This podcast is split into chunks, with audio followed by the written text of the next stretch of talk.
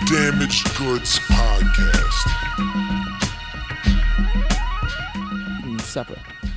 Season three. Yeah, I'm like in the middle of season three, which I, is Okay. cool. Um, yeah, there's a few things I want to jump on Netflix. I want to Yeah. jump on that Chapo joint. I'm gonna Yeah, jump I on. I heard that was dope. I heard that was good. Yeah, yeah, and, and and I need to um I need to rewatch season two of Narcos before I jump into season three. Yeah, but there's a little few refresher course. Yeah, Whenever I watch like drug shit like that, sometimes all it either makes me want to do is a go back to the days where I used to be like less of a civilized person or, and a member of a society, and or just like do drugs and party. Like when I would watch Mad Men, right, that show, I wanted to drink. I wanted to drink like straight brown liquor and like wear a suit. Or watch Narcos, I want to like chop up some blow and fucking party with some like Latin girls. Like it's very.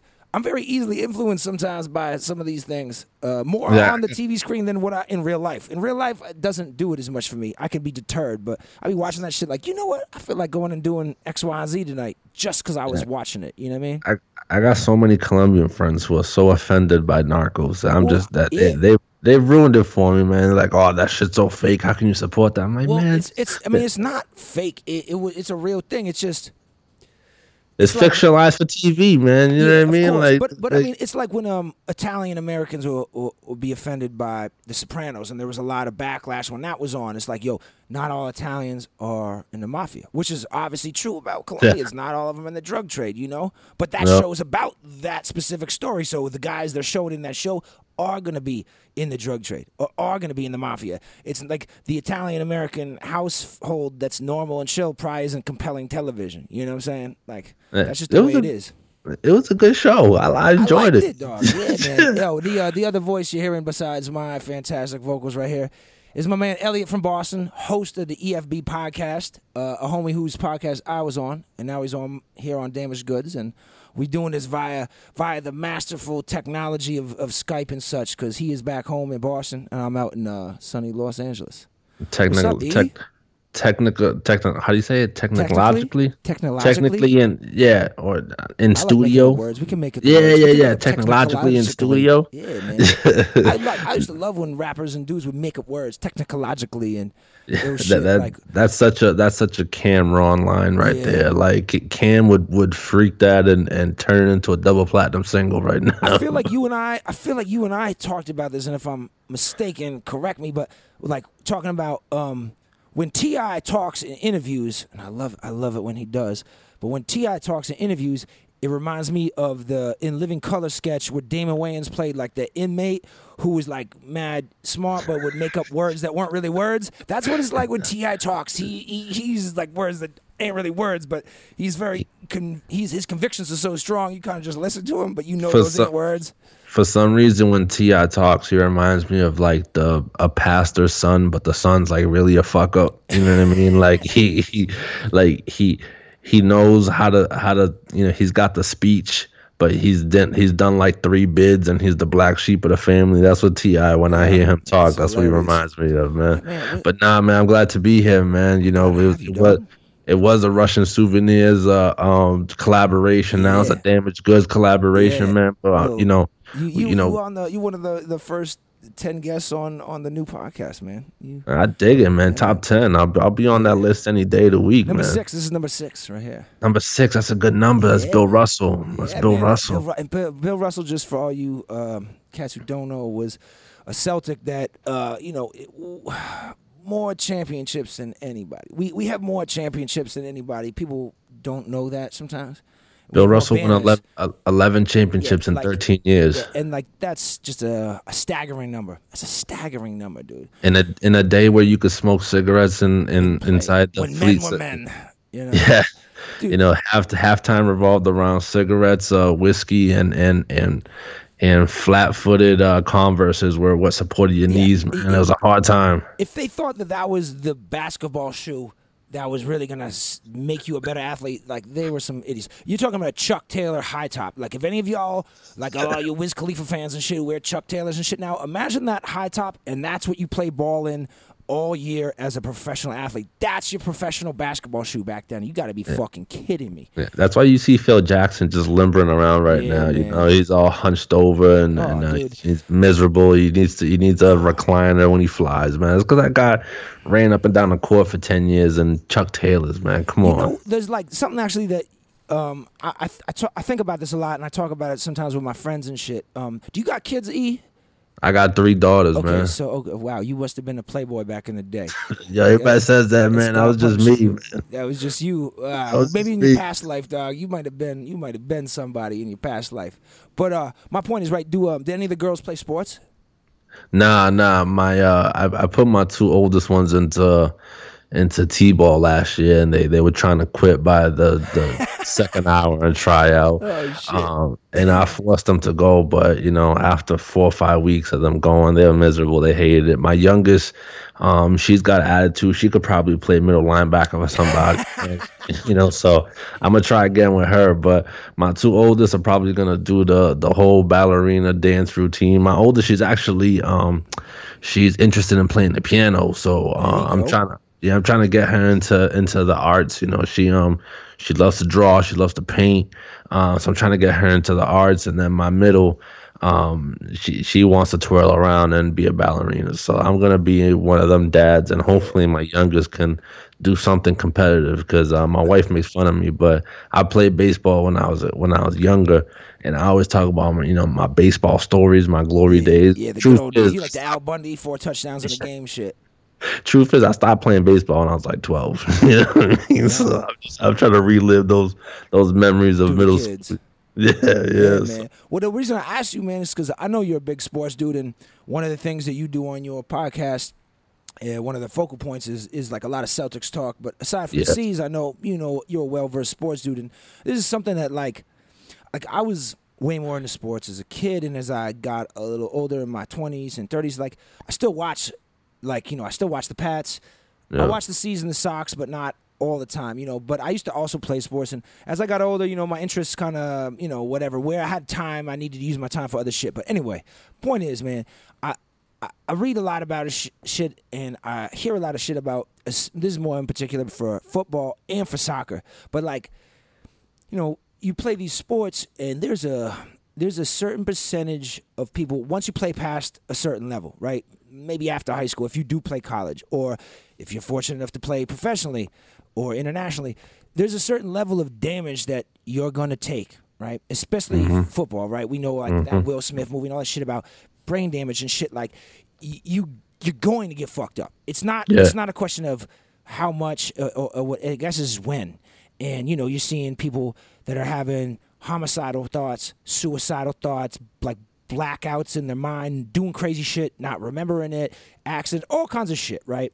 And and they directly link it to intense brain trauma, right? Yeah. I mean, uh, football players go through. They say like almost more brain trauma than than f- boxers or MMA. And that sport is fighting. Their sport is hitting the other guy in the head. But football is a sport which I love, man. I watch it. I'm not knocking it. I'm just saying it's a sport where, you know, you do get smashed on the head. You got some really strong, really fast, aggressive guys banging on each other and it and it has an impact as you get older. So I'm I don't got no kids, right? But this is something I think about because I my I, my friend my godson he's a seven he plays football his dad was nasty I got nephews and shit doing that and I just wonder if I was a parent would I encourage my kids to play sports that have a high rates of brain trauma and shit like and not just football yo soccer has incredible problems with brain trauma because of all the, the headings and shit the head the head and the ball and all that shit but I mean, like baseball, not so much. Uh, tennis, you know, there's a lot of sports where the injury level isn't is intense. But if you play high school at a high level, or even college, you could be walking away with some shit that you won't feel into your 40s that'll fuck you up. So I was just asking you, as a as a man who's a big sports guy and also a father, like, how do you feel about that shit? I mean, um, it, it's almost like you know what you're getting into when you when you're playing football, and parents know what they're getting into when they're putting their kids in, into into football, But into these. Con- but do they?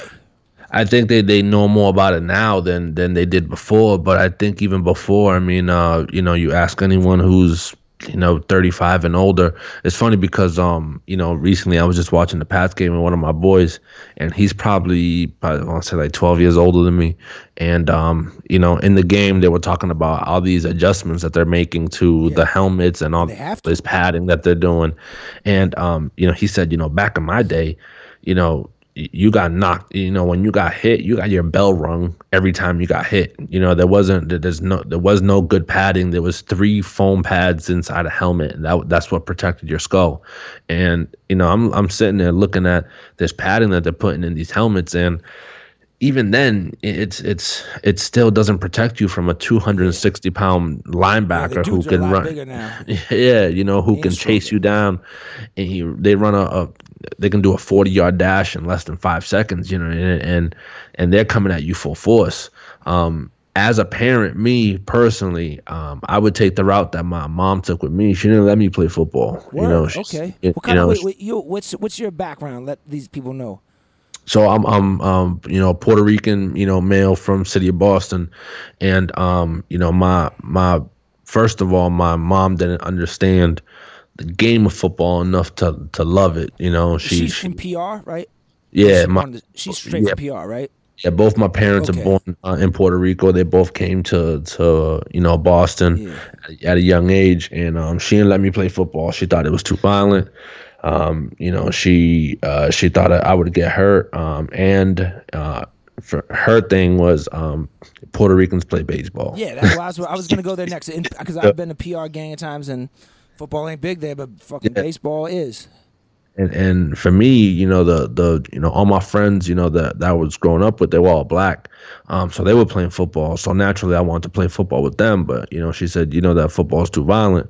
Um, I look at it now as as a, a, a blessing, you know, because you know you got a lot of these contact sports, football, soccer, um, you know, wrestling, uh, you know, all these all these sports where where it's you and your body um, you know, the brain damage that is caused. You're seeing, you know, wrestlers routinely die between the age of 40 Oh, and wait, we're 50. talking about what kind of wrestlers are we talking about? Just so the fa- the fans and listeners know. We're talking about uh, professional WWE, wrestlers. right? Like, yeah, yeah. Not that so, Greco-Roman weird shit, like the the high flying quote unquote fake wrestling. That is Yeah. actually probably more damaging than real. But anyway, continue. yeah, so so you know the the Greco-Roman wrestlers with the um, you know, the Olympic style wrestling. I mean, there's a lot of, wrestlers there that that you know will suffer you know neck injuries, brain injuries, even as that those kind of wrestling. You know that that's similar to you know MMA style.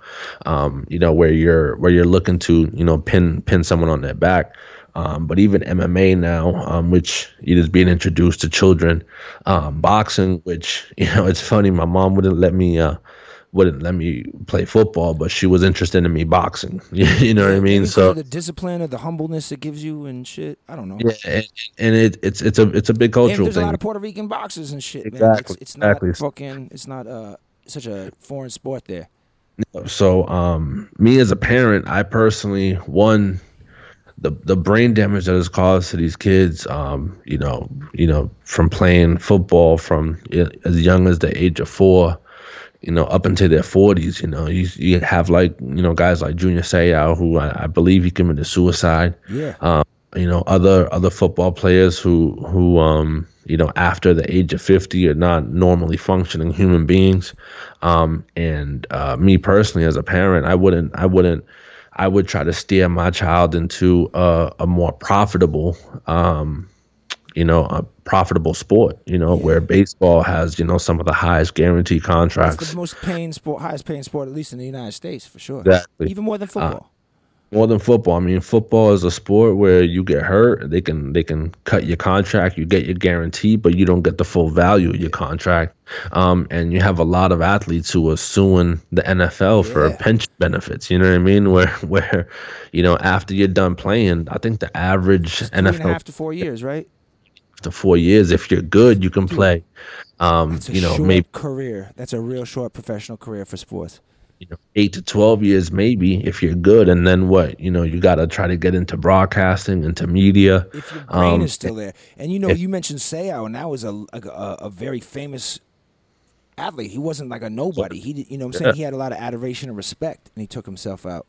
Yeah, and and you know even you know for professional wrestlers, you know there's tragedies like the Chris Benoit story Oh, where where you know he he you know went nuts. He he murdered his, his wife, his son, and then he hung himself. And that's and that's um, like, I didn't mean to cut you off, but like that's that CTE damn it, that brain damage Yeah. shit that like football guys will get that they don't even know they do it. Like it's like they they black out in this crazy state and they do some shit like that and they're unaware of their actions. Yeah, I think the Chris. I think when they studied Chris Benoit's brain, I think it had deteriorated to the point where it was like of an eighty-year-old man or something like that. You know what I mean? And these are, you know, you know, football and and you know, professional wrestling are routinely next man up. If you get hurt, the show must go on. Same thing in football. pulling them right up. Yeah. Yeah, you, you look you look at football. Someone will get injured on the field. They get taken off, and there's someone that replaces them right then and Right, there. And they're if already on the per- sideline, suited up, ready to go with a helmet in hand. if that person produces, then trust me, your spot is in question now. You know what I mean? Um, so you know, it, it a lot of these a lot of these players will will fight through injuries to to get back on the field to stay relevant um, for the money for the fame. You know, because I think fame is as big of addiction as money, um, and you know they end up doing more long term damage to themselves. So And it's also um, like if, if if you're an athlete, right, and you went to college, but you went to college because you were going to play ball, right? So maybe you didn't really go hard in your studies, and you make it to the league, which is incredible. You probably haven't made many Plan Bs. You know what I'm saying? Mm-hmm. You probably don't got a backup because you have to put so much in to make it to that level. You don't Yeah. got time for nothing. You don't even have time for your studies, barely, let alone actually really going into your studies or thinking about what would I do if I wasn't playing ball. So when you when you're faced with the thing like, oh man, you got you really shouldn't be playing anymore. You got really hurt. You got really injured. It's like, well, what else the fuck am I gonna do? Nah, fuck that. I'm gonna I'm gonna rehabilitate myself and get back out there. And you, know, you see that in movies like, or or, or like even in a, what's that movie? Uh, Any Given Sunday, right? Lawrence Taylor Yep. is playing that character where it's like he's gonna get a super ill bonus if he goes a few more yards. But they're also like, yo, you go, you play another game, you might not even make it off the field. But he wants that money so bad, he's willing to risk it for that. Like, and there's those situations are very real. And it's kind of like if I don't go and, and risk my life, I'm not gonna have any extra money. And I mean, not only that, but I mean, we're also in a region here where, um, you know, we're lucky enough here in Boston where all four major sports are popular. So, um, you know, where hockey is an expensive sport to uh, to to play as a kid. Same, Um, football kind of can be too.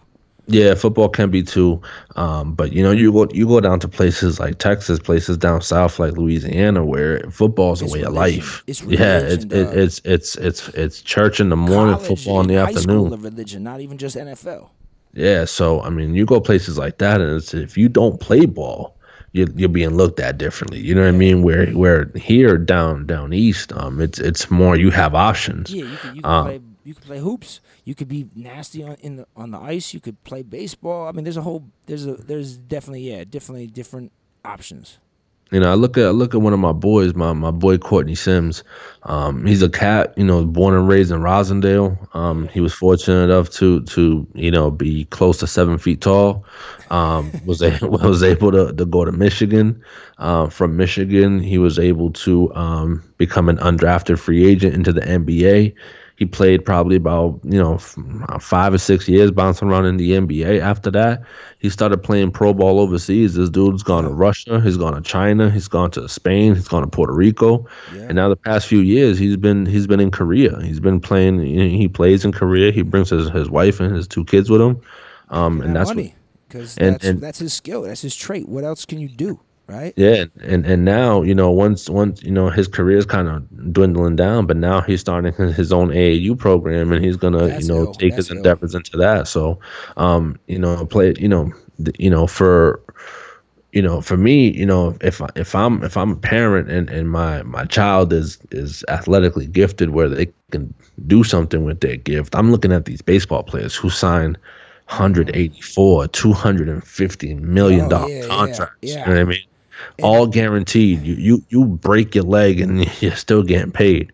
Um, basketball, you know, it's becoming more profitable for the players now, where you know players are making hundred million dollars in three years. You know what I mean? Um, hockey, I don't know that much about. You know, a lot of my people like hockey. Not a lot of Puerto Ricans skating around with a stick in their hands, man. no, I, I barely know how to roller skate, man. You Yeah, know well, what I don't mean? don't But- do us all a favor. Don't roller skate unless we're at Chez Vous. Let's not. Let's leave the roller skates at home and the Yeah. rollerblades. Chez Vous, that's a name that uh that brings a lot of sweet memories, Oh, know, dude, to I've anybody from the city. Wild ass fucking uh, early age. Just imagine like a young teenage Jake the Snake. Uh, you know, rhyming at Chez Vous like back then, like you know, like like way long ago. Uh, Yeah, I- just wild shit. Yeah, I've almost lost I've almost lost my life a few times Yeah, at Chez Vous. yeah. Same here, at dude. the wrong girl. Same here. Like I do. I almost lost my life rapping at Chez Vous multiple times. You know what I'm saying? Just know, fucking. Yeah, but I mean, sports are crazy now. You know, there's so much money in the game that you got to look at it as a business. You know, so if you're if if your kid is is athletically gifted, you know, um, hire the strength coaches, hire the people that are going to get them, you know, to where they need to be, but also protect them too. You know, because um, you know, God forbid, you know, they, they these brain damage is no joke, you know. But you know, when you play football, you know what you're getting into. You know what I mean? And it's just like a lot of things. You know, when you smoke cigarettes, you know there's a possibility of cancer. You know, so you take that risk when you do it. You know what I mean? But um, it is what it is, man. You know, it, I just you know, I feel like um like and it's it's it's fucking weird for me to talk about it because I don't have kids, all right. So like a guy Yeah. like you could be like, well, you don't got any fucking kids, so shut the fuck up. But I think about it because I played sports when I was a kid, right? I played hockey, baseball, and basketball. Uh, baseball was my main thing, and I played that the longest. And I eventually quit all sports um, because I I I have a I had a real and still do have a problem with authority, and I just couldn't deal with uh, teachers telling me what to do. Uh, my mother I, w- couldn't tell me what to do with the, it when I even when I was 13, and then now I have a coach telling me what to do, and I have to play with all these other kids who I don't even I don't even like you. We, we, we go to the same school or we live in the same neighborhood, but I don't even like you. You're not my friend. We don't we don't hang out after this. So I was kind of already getting away from that, and I was an artist too. I was always painting and drawing, and I got into skateboarding when I was like 11 and 12, and as you know, I was starting to skateboard and still playing baseball. And I was like, wait a minute, man, this shit is more up my alley. This is some rebel like loner. Don't have to fucking listen to nobody shit. I don't have to fucking you know hear your shit. Oh, I was supposed to pitch today, but you're gonna sit me like I don't have to deal with that shit. So I think around 14, 15, 15, I think it was like I quit playing organized sports altogether, and I just embraced my artist side, and it was just purely skating. I got sponsored. I, you know, I'm still drawing and painting, fucking around with music, and uh, I stopped playing sports, but you know, I still liked them. But uh, you know, as an adult and like learning all this shit, I start to think about having kids and shit. And then, like I said, I, I got friends and, and people with with kids that are playing sports, and I just wonder now, knowing all this, right? Back then, I'm sure like my father or my uncles and shit, they didn't know about that shit. And that's why we're playing fucking hockey without helmets, checking the shit out of each other. Mind you, I'm like 10 and they're like 30. But, uh, you know, we're playing all these rough and tumble tackle. You know, dudes in the neighborhood always play tackle football. Or, or even, you know, when we had snowstorms in Boston, kids would obviously play tackle, but we'd play it in, without snow. But, Yeah. you know, we're fucking up each other, but all good. Now, knowing all that, I just think about, fuck, man, if I had a kid, right? Now, I'm not going to stop my kid if he, if I have a son or a daughter, they want to play football or they want to play hockey. I'm to be like, all right, cool. We, we can do that. And I'm to let you see how you like it. And I'm not to force my kids to do anything just because I did it or liked it. I'm to let them, if they take to something natural, right? I'm to let them gravitate towards that, right? Ooh, you seem to really be good at like musical shit. Let me put this guitar in your hands. Let me put this piano in front of you. Or, or you really are nice with the ball. You like, you know, you're fast or whatever. Maybe I'm gonna like put you on the court. You know, I'm gonna let them choose what they like and and what they. If, but if one of them takes to something really well, I might encourage that further. But like you know, like if that was guitar or singing or rapping or dancing or or, or hockey or, or or baseball. But if it's like something like football or fighting, I'm like, hmm do I now they took to that they really like it how far do I want to push them with that right Yeah, and- do I and I want to think- push them through high school and fucking college and shit and I think as as a parent, what you want to do is you never want to, uh, you know, deter your kids from from chasing their passions. no you and, know, I don't want to do that but do I want to encourage them to do something once like I don't want to stop them but do I want to encourage them to do something that I know is going to fuck them up Yeah, I mean, and and you like you said, you know it's gonna fuck them up. But at the same time, that you know, you also educate them on on the risk of, of everything. But you do know you what I educate mean? them when they're six and seven, eight? Are they gonna even know what that means? Are they even Uh, gonna like comprehend that shit?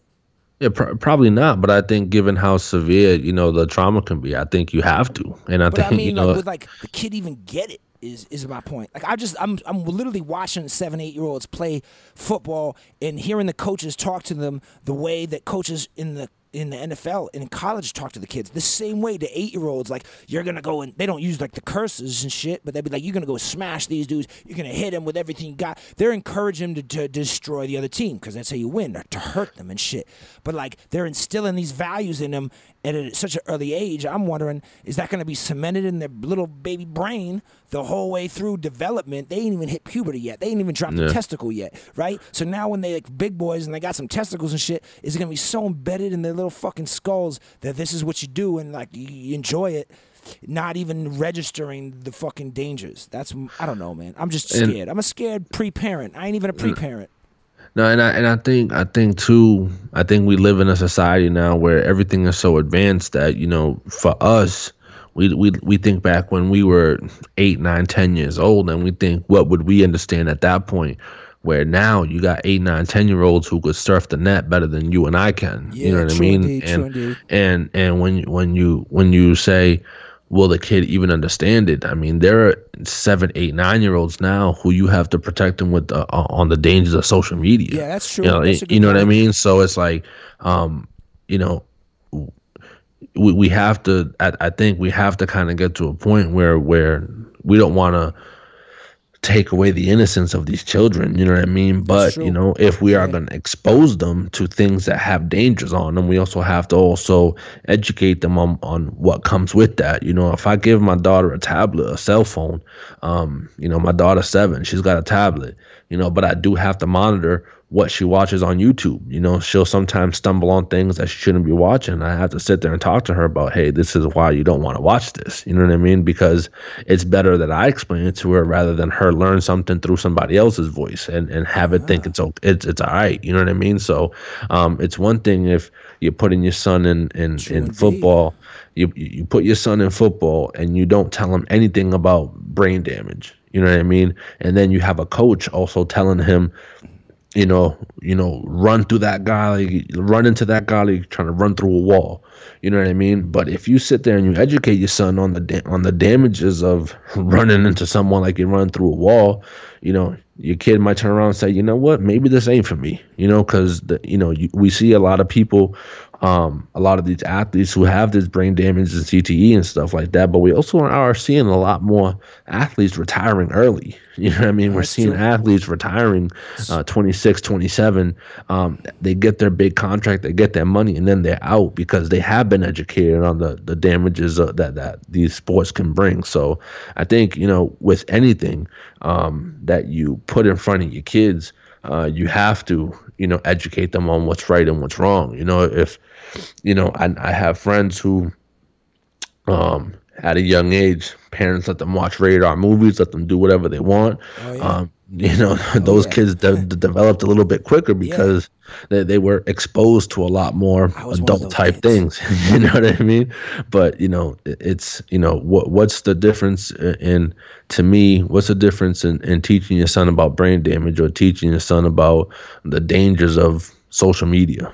You know what I mean? And and, and the creeps that are out there. You know what I mean? So, um, you know, it's it's it's a lot. You know, it's a lot to give a, a, a, a lot to give an eight or a nine year old. You know, but um, eight eight and nine year olds have the world literally at their fingertips, depending on how much you give them. You know what I mean? So, um, spoken this- like a true parent, dude. Spoken like a, a man who has like, cause you're you're speaking from the position of a father of three. I'm speaking of the guy who has a good pullout game. So I don't, I, I don't have that, you know, and uh, I just speak from a point of fear when I have the kids, like you know. So you you you sharing that is is good, and you you bring up a good point about like there's a lot of things you got to warn your kids about. It's not just about the sports they play, but now we do have this fucking powerful internet situation going on that wasn't Yep. like that when we were kids.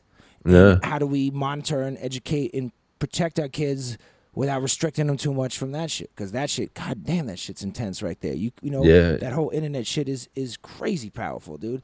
And you know, I mean, that's a that's another one, dude. Like you know, that's another one about what what do we expose our kids to? You talking about what movies and shit? Like when I was a kid, man, uh, in my household there was no there was no censorship. Mm-hmm. Uh, whatever I wanted to watch or whatever was on was fine. Moms didn't care. You know, people were busy. There was shit going on in my house, in front of my face, in the living room, in the apartment. Like most kids don't even see. Uh, so I, but I'm a bad example. Like you know, that's not. I would hope that's not the norm. You know, and and although maybe I didn't play football in high school, I never played football, so I never played it in high school or college, or any of that shit. So I never had that encouraged uh, energy behind me to, to go pursue these sports till the to the death of me. But I also was encouraged, or at least not warned about other things that could really fuck me up too, like substances, crime, drugs, shit that was normal in the house, and no one was saying, "Oh, actually, you shouldn't do this." Like there was just the it was just the norm. It, there was no questions about it because not only in my house, but uh, my parents or my mother's friends' kids, you know, who I was friends with, they were in the same situation. So you hang out with them, and nothing's different over there. So no one, we're not talking to each other like, "Is this weird over your house?" No, this is no, is the same thing over there. Oh, well, it must be normal. So we just went Yeah. along with it, and that might not have damaged me like in my brain from smashing up against a kid, but you know when you end up getting arrested or getting in trouble or your friends are doing this and that or you end up you know drugs and guns and things like that come into play. And it was just the natural course of things that you can look back and be like well where was the regulation there? You know what i'm saying? You know? And and you know what's funny is that you know me i grew up um you know in a in a in a church going home. You know we went to church three days a week you know. No uh pentecostal christian. Really? Um, non-catholic? yeah. it's i'm always interested when i meet latinos that are not catholic Yeah, not Catholic. Um, and you know, my grandfather's a pastor, so we were at his church. God you know, damn, dude, you were yeah. Pentecostal too. You were really Yeah. in there. I was raised Yes. Catholic, you know, um, Irish shit, but you know, I don't fuck with it anymore. But anyway, continue. yeah. So it was it was Sunday, Wednesday, Friday. We was at church. Um, and you know, it's funny because my my parents tried to protect me from things that they thought were damaging to me. You know what I mean? So they thought music with parental advisory stickers were were bad. yeah. You know, so so I, I couldn't go out and buy CDs. I had to have my boy dub them on tapes for me. You know what I mean? Um, they thought, you know, my, my father only had the black box in his room because he knew that Oh, at but he had a 23 at and least he had a black box. So he had the black box. He had the black He box, didn't want he you to know he was stealing cable. he knew 23 and 24B was the channels I shouldn't be watching. You Yo, know for, what I'm for all saying? the millennial les- uh, listeners, a black box was back in the day. That was the way you stole free cable. yeah, And your, your just pops or your uncle or your moms or someone would have that. And you got all the channels free. for all the millennials, the black box is a 90s version of the Kodi app now. Yeah, You know Well, what I I mean? don't so know what so- that is, but good looks, so the E, for the Kodi stupid. the Kodi app is uh you, you know you download it onto like Fire Sticks or Apple TV Oh, okay, and then okay, you, okay. you so you got you got like you. I got you get yeah you get movies and all that shit. You know what I mean? But This how um, we did it back in the day when we were like nine and ten and eight years old, and our, our folks and peoples had that shit. Yeah, so they, they tried to protect me to to all these things, you know what I mean, and and, and what they ended up doing was just making me uh more interested in them. You know what I mean? that's and that's so- that's an interesting point, yo. The you restriction. know so, so it's like all right you know you're telling me um this is bad this is bad that's bad you know what i mean? Um so naturally you know with the friends in the neighborhood you gravitate to the things that you can't do you know? So it, it's you know it's it's three or four friends who end up buying a bag of weed and you got four people on a blunt. No one knows how to roll it but we ended up rolling this thing and now I kind of like this Philly, you know what I mean? I kind of like this, you know what I mean? And then what fucked me up was um, I ended up moving out of Boston, south, closer to Rhode Island, uh, this little town called uh, Norton, Massachusetts I know Norton. and I met up with this, you know, and people people who who know Norton, right next to the Comcast Center, Xfinity Center. You know, a lot of shows, jam and be out there all the Yep. time. You know what I mean? Um, but I moved out there, and this one dude I started kicking it with in school. He's like, "Yo, you want to come to the crib? You know, after school? Cool." I go to the crib. His mom bought him a carton of cigarettes. Um, got like- beer in his room. Um, you know, his his mom went and, and copped him some weed. You know what I'm saying? I'm just like, what the fuck is this? Where am I? You know what I'm saying? Your mom bought you both. You know what I'm saying? So um, it's funny because moving out there, that's when I started learning how to trap. I'm like, damn. So hold on, I got my homies out in the city who got this, and I got dudes over here who get their money from their moms and they want that. So boom, connection and here we go. You know what I mean? So it's just you know, as as parents, you know, you try to protect your kids from as much as possible, you know, Mm. but I also think um sheltering is not protection. No, no, I agree know? with that a, a, a- million percent. Like the more restrictions you put on your kid, not only does curiosity fester, but Mm. but that rebellious nature that all teenagers possess. So like the like you know like you got with three kids, uh, three girls rather, right? And I always think about this. If I have a daughter, it's like people like you know like to joke like oh i'm gonna be the overprotective dad like and fucking intimidate the boyfriends and this and that. No no dude you're not 'cause that's how you breed for little fucking whores and sluts. She's gonna Yeah. be dirt biking underneath the bleachers at every fucking game. No. and dirt biking is when you have a girl has two penises in her hands and it looks like she's revving the dirt bike. I don't want that to be my daughter. So i'm not gonna be putting those fucking restrictions on her. I'm gonna I mean, me and her mother are gonna like, you know, be on the same page about what she can wear out and what can't. But I'm not gonna fucking lock you in your door, in your room. I'm gonna give you a little freedom because when you give a kid more responsibility, like anybody, not just a kid, they they live up to that responsibility. There's this thing inside of us, I think, that we want to rise to the occasion. So you give them a little responsibility, and they'll do better at it. You try to fucking hold them down and restrict them, and that's when you get them doing extra bad shit. Like I, you know what I'm saying? Like, you know, I'm, I want to give them a little room to wiggle, so they don't feel like they have to come complain to me because their other friends are allowed to do whatever they want, and they're gonna rebel and come home late and piss me off. I want them to feel cool. Like I was um, kind of kind of like maybe your friend out there in Norton, but not maybe all the way. Like my mother's uh, apartment was like when we were young, super young. You know, my friends would come over, and some of my friends, like I said, the same kind of situation growing up as me, and some not.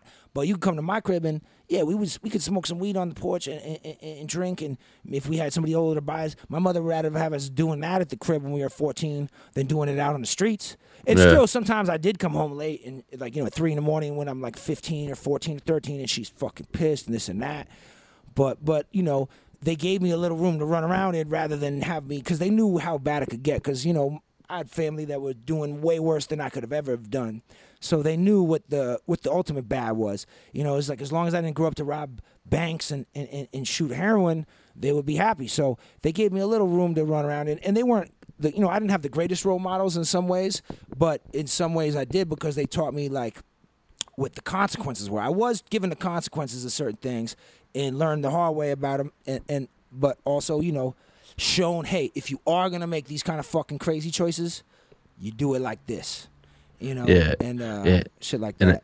and I think I think in life, you know, you you learn you can either learn one or two ways. You can learn by you failing, you can learn by other people's failures. Yeah, You know what I'm saying? yeah, and and at the same time, while my parents were trying to protect me from the things that they thought that were bad, you know, I had an uncle who been through his own shit. You know, he you know where he he carries a, a deadly disease that he interacted from sharing needles. You know what I'm saying? Yeah. This dude's been locked up. This dude's been shot. This dude's been stabbed. This dude's looked at death right in the eye, and he's still he's still walking these streets now. You know what I mean?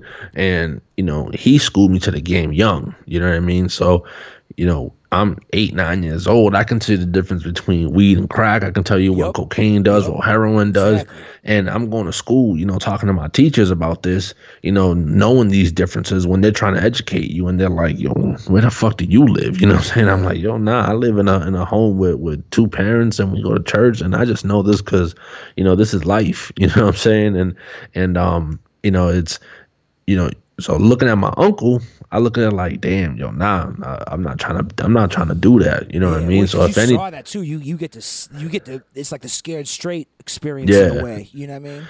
Yeah, so and and and, and that again, you know, we talk about being schooled young. You know, should an eight year old who likes to watch wrestling really know the difference between you know all these different kind of drugs? Nah, probably not. You know, but I did, um, and because of that, you know, I grew up a little bit quicker. Yeah. Um, but but then there are kids who who who weren't taught those things. And they find out by experimenting, you know what I mean. And those are the cases that go wrong, and they, in or they do it irresponsibly and they try Exactly. things at the wrong times. They don't know the way to do it. They either hurt themselves or get arrested or or something horrible like that. You know. Yeah, so um, this is this is a real life, man. You know, there, there's a lot of things out there that Oh, yeah. that that you know kids nowadays uh, have access to. A lot of things that we had access to growing up, you know, and and you know, putting kids in a bubble doesn't work, man. They want to pop that bubble. They want to run. You know what I mean? So, Definitely, um, you know, definitely. you it's know, nature. It's human nature. We're curious. you know, you just gotta- man. You know, Yeah, definitely, learn, definitely, know so- things, and if you keep something from us, we're like, well, what is that? Though? Now I want to know what he's keeping from me. So it's like you can't you can't keep shit, but you also can't. You just don't want to misencourage people. Like I, I have this theory, right? Like kids who grow up in a, in a household where the whether it's the mother, the father, both of them, the uncles, whoever's there, right, or, or whatever they grow up around, if they're exposed to certain like elements, right, whether it be drugs, crime, abuse, whatever it is, right, if you're exposed to those in any way, there's there's I feel like there's only two ways it it ends for the kids, and I got friends on both sides of the spectrum.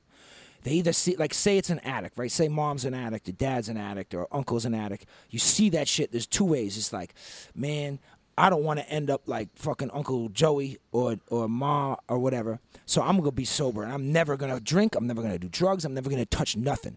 Or Yeah. it's oh well uh, ma did it and uncle david and uncle joey and ma's boyfriend and everyone else does it so it must be normal so I am gonna Yeah. try it. It only goes. It's like it either scares you all the way straight, or it normalizes it to the point where like, nah, this is the way you go. You don't do this. You don't steal. You don't rot. You don't play the numbers. You don't do that. That's weird. I thought that was normal. It only goes one way. There's very like little gray area in that whole uh, situation to me, at least. Yeah, yeah, it's funny you say that because I mean, my my grandfather, the one that's a pastor, he was actually a, an alcoholic, and you know he you know turned Oh, his life shit, The around. pastor Yeah, is an alcoholic. Yeah. So it, you know, my mother to this day, when my dad gets drunk, she bugs out on him. She's like, you know, my father was an alcoholic, and he's like, yo, that shit was like.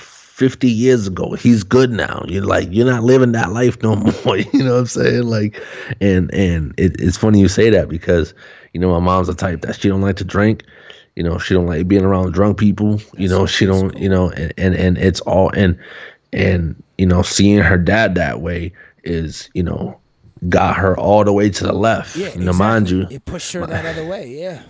mind you my other uncle couldn't wait to get his hands on a heineken he introduced me to liquor i took my first shot of henny with him you know what i'm saying so so you know That's it's the it, way it is, though, man. It's like you're only gonna go one or two ways with that shit. I feel like. yeah yeah yeah It's- so it's, it's powerful. It is, man. It's crazy, you know, when when you're in an environment, how much of it naturally just comes to you. You know what I'm saying? And and um, you know, people say you, you are where you're from. You're a product of your environment, but um, realistically, it, it's the truth. You know what you, you know what you see is what becomes normal. You know what I Like, mean? And sometimes the only sometimes leaving that environment can be one of the only ways a person if they're not strong enough to change it within that environment to ch- change their lifestyle. Like if they want to become different say they want to sober up they don't want to be around that shit or they want to live a straight life and no more crime they literally have to leave where they're from because there's too many temptations too many pitfalls too many people pulling them back in. They have to leave that place and move to another city town state whatever you know? Yeah, for some people, that's it has to be that extreme. yeah. You know because um you know your, your mind is is is its own entity you know and your mind wants what it wants your body wants what it wants um and sometimes it's hard to to break those chains you know what i mean and, and it, it it's you know it's for some people it's addiction to drugs for some people it's a it's you know infidelity you know for Yeah, some gee, people there's a, there's a lot of drugs out there that aren't just those controlled substances on the list. You know, like you said, Yeah. infidelity. Uh, for some people, will do like f- sugar and food. Like I know some people that are maybe a little overweight, uh, or maybe not even a little overweight, just straight up overweight. And they're when they get depressed or they get excited or happy, the same way a person likes to celebrate with booze, or uh, if they're depressed, escape with booze or drugs. They do that with food and sugar.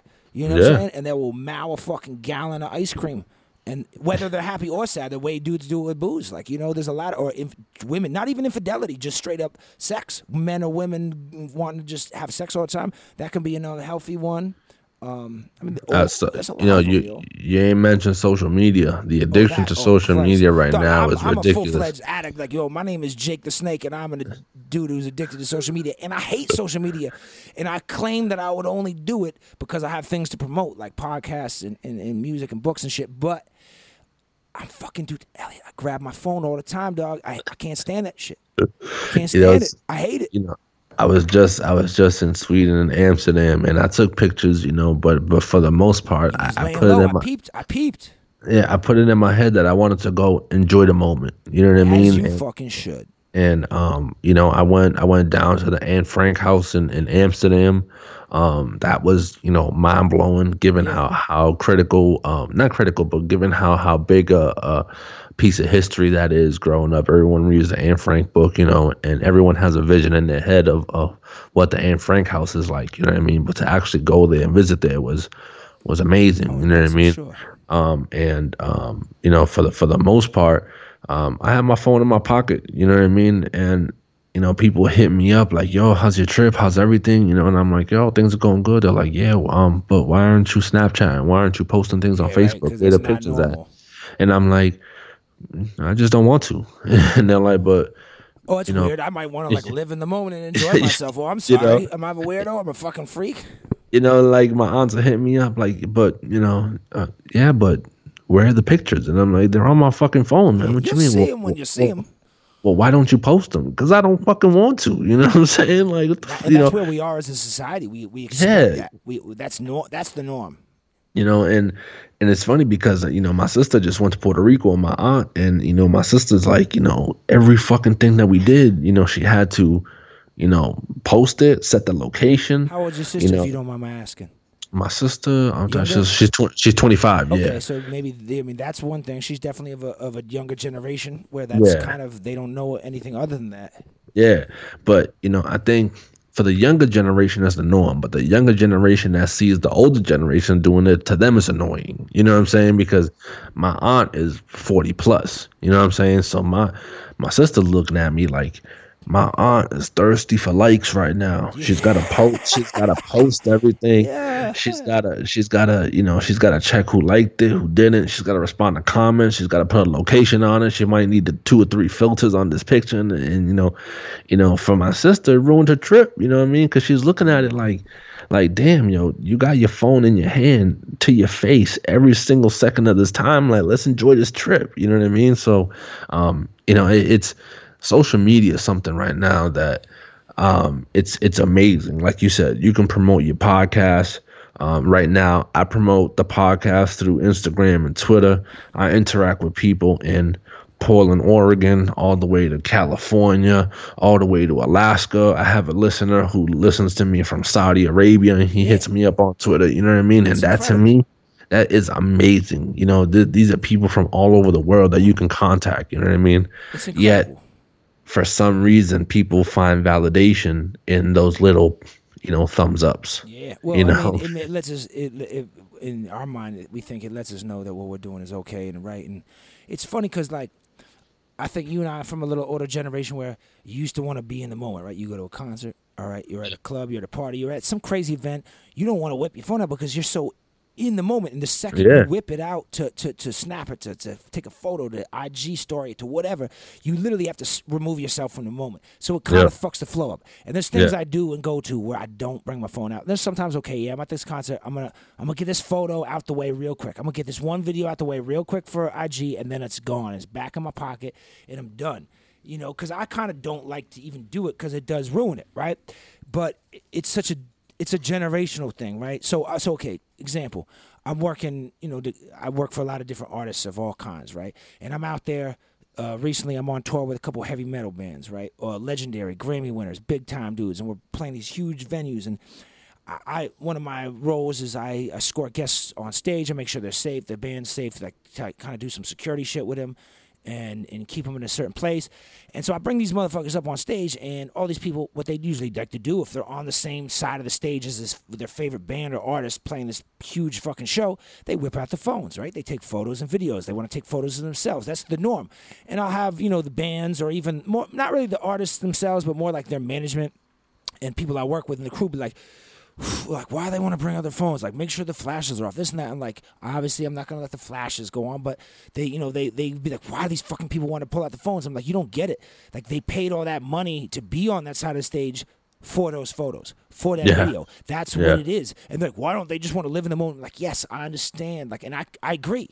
I think you should live in the moment. But these people are buying these these VIP packages or these tickets or these things just so they can do that. They're spending five, six, seven hundred dollars so they can take that photo with the band or that photo from the side stage with the band in that video. They want that, and so yeah, you might think it's weird and stupid and and kind of weird, and you're old school and you don't get this. This is a foreign idea, but you are making revenue off the new concept of being able to to have these experiences and show it off to everybody. That's where the money's coming from. That's what these Yeah. people are doing. So you got to get that through your head, you know? Like I get it. It's kind of weird, but you got to understand that. That's why they're Yeah. doing it. you you pay five six hundred dollars for that ticket to show it off to everybody that's not there, Yeah. and you show it off not by your you autograph, You're the man. not by your picture. You show it off by a Snapchat with a filter on there, by an IG story with the location tagged on there. You now know what I mean? everyone's got FOMO of you and you're cool as hell. Yeah, and and and when those views start going up, when those likes start start clicking. I mean, uh, when was it? I want to say like not even a month ago when the Kyrie Irving news broke about him coming to the Celtics.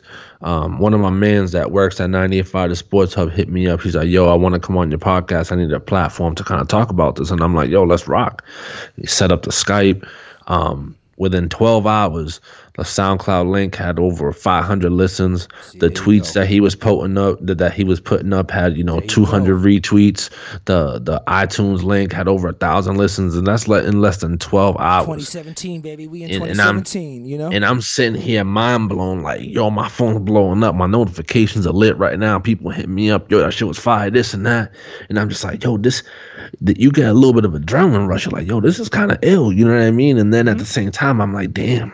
So that's what they like. you know what I'm saying? Because I say, yeah, you know, I, you know, I talk about people, you know, how they be stuck to their phones, you know, and I'm just like, so, so, so that's what they like. you know, that, that, that felt kind of good. You I'll know what I mean? stuck to my phone too. I'm not even above that. Like there's I'm I am stuck to it for a lot of reasons. I do the, all the promo shit, but then it keeps me glued to now I just want to look at some other shit that's interesting to me or or I'm killing time or I'm bored. It's a great time killer. When we used to sit in the waiting room at the doctor's office or at the DMV or even in line to pay for your groceries, what did you do before? You stood around. Now I can look at some fly ass fucking Dominican chick's booty on Instagram or I can watch a surf video or I can laugh at a meme or check out what you got posted up on your shit or promote my podcast. There's like I can do shit in that in between time, but we get so trained that we start doing that all the fucking time, dude, you know?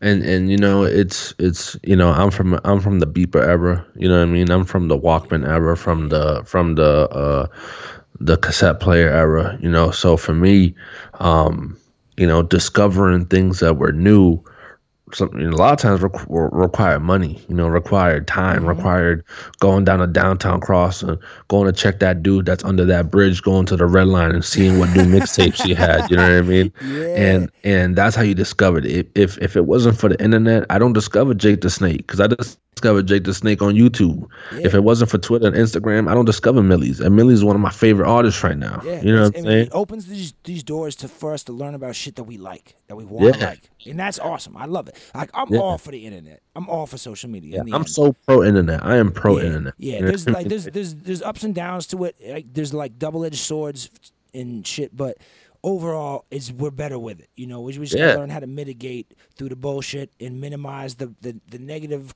You know, drawbacks to it and maximize the positive, and there's way more positive, I think. You know, Yeah, I mean, there's people right now making money off the internet. You know Yeah, who they don't, they don't they don't report to a boss. Um, they don't they don't have to go put on a shirt and tie. They don't go to an office, man. They get up and they th- their phone makes them money. You know what I mean? It's And- also it's the way it's going, dude. You you're gonna go against the grain that hard, and I am a guy who does go against the grain in a lot of ways. But are you gonna go against this grain, this giant wave that you that it, it's it is the way it is, and it's oh it's gonna be the way it's going to be. And like if you're gonna fight against that, dude, it's gonna be exhausting. Like Yeah, you're bugging, yeah. dog. You're bugging if you're going against that. Yeah, I mean, right now we got, you know, we went from smartphones to smart TVs to smart cars. Cars are coming equipped with Wi-Fi now. mean, we definitely Um, dumb ourselves down as as our phones get smarter, but that's that's the uh, we man reaps what they sow. That's the way it goes. you Yeah, know? yeah, that that's that's where we're all going. You know what I mean? I, I'm one who who who I still, you know, when I do a, a show prep, I got a notebook that I write my thoughts into that that you know I put together and then I email that out. You know what I mean? I, I still, uh, I I used to um Kids call that vintage. They Yeah. vintagey. you know, back, you know, I used to rhyme myself back in the day, and and and you know, um, you know, this is when Blackberries are coming out, and this is when Fab made it cool to pull out a two way pager and and start rhyming off shit, his two way. yeah. You know, but me, I was always that legal pad guy. You know what I mean? Still, And flipping the pages you know and um and those you know to me you know that that's that there's something that that's refreshing about writing about handwritten notes It also know keeps it, it helps with memorization, right? When Yeah. you physically write it down, even more than typing, you actually memorize shit. So if it's rhymes, then you don't have to read off your shit when you're in the studio. Or, or if you're working on a speech or something like that, it helps you train your brain to remember what you're writing down. yeah and and um you know to me you know you, put you when you put your thoughts on paper a little bit more intimate you know sometimes things start flowing that you don't even know they're just coming out they're just your hand is moving your It's brain is organic. Yeah, yeah. Um, so if kids want to call that vintage, that's cool, man. I, I'm I'm a vintage cat. You know what I'm saying? Uh, Yeah, you know- shit, man, you you making me like uh, want to go look at some vintage internet porn right now. Some like '70s Harry Bush. Actually, that's psych. I don't like. I don't like Harry Bush. I can't watch. and it. I've vintage for us would be what Jenna Jameson, because she was kind of guess so. before. Yeah. She was before her time. Yeah, she's not really my thing. I'm not a big blonde. I'm not huge into blondes. It's not my thing. But yeah, but you right. You right. There was a lot of Jenna Jameson clones down on the red light district. Oh, I tell you, uh, Come out to LA. There's still remnants of them in the valley hanging around. I see them all the fucking time. All the time. Visit me out here in Los Angeles. I'll show them to you. Little, That's- little, little spawn offs. th- that's the next trip I want to take. I need to go out to the West Coast, Come man. out to the West Coast. We'll, we, we can do all kinds of incredible things. Not just podcasts, but there's all kinds of incredible things out here. It's a glorious You out, you out there? My man Clinton Sparks is out there. He just bought a crib out oh, there. nice, nice. What up, Clinton Um, Sparks? yeah, seen that Clinton. dude in like fucking eight, nine years, but yeah. Clinton's my guy. I got I, I got him on the text right now, man. I talk to him probably like once a week, man. He, he's he's doing his thing, Big man. time. Yo, he's been doing this thing, dude. Clint Yeah. is fucking good. He is good. He was re- recently he was on MTV. They had him on Ridiculousness, man. He, On some shit. He's always doing good, man. He's he's fucking been killing it for a long time. So I'm, I make fun of him, man. I make fun of him because, um, you know, uh, this. I always I, I laugh at him. I'm like, dude, you could rock, you could rock a crowd of ten thousand people, but yeah, your iPhone is like, it, it, it, it's what gives you the most problems every day. You don't know how to navigate apps, man. You know, this is, this is supposed to make your life easier. in that sense. Then. oh shit. It's like, I mean, what's dude, this? I'm I'm not one to talk though, because I struggle with certain. Every time I have to do goddamn update on any Apple product, I'm like motherfucker, because I the update throws me off. I le- just learned one thing and now I got to relearn another. Yeah, man. Technology is a beautiful thing, man. You is, know, it is. em- embrace it. You know, because it's, it's not going away, Yeah, man. exactly. I'm trying. I'm trying to be that uh, that guy who just ages well by learning the new shit and not getting stuck on the old shit. That's why I had to have fucking. I had E help me with uh getting this Skype call all set up right for this podcast tonight. If I didn't have your fucking brain power, we might not be in this situation right now doing the podcast. Man, these, these, these, these, you know, Skype's a beautiful thing, man. You know, Skype is a beautiful thing. And we you out here see some chopping. titties from a girl like three thousand miles away. Skype got your back. Although you could just Yeah, FaceTime her with your iPhone, if unless you don't have like some international plan, and she was in fucking Croatia and you're in fucking Colombia or whatever, you know. You can make it happen regardless You now, man. it What, happen, yeah. there's a solution to every problem out there, man. There and, is, and You know what? You, I'm gonna go look at this. I'm gonna go look at this Brazilian girl's titties right now on Skype. Is it?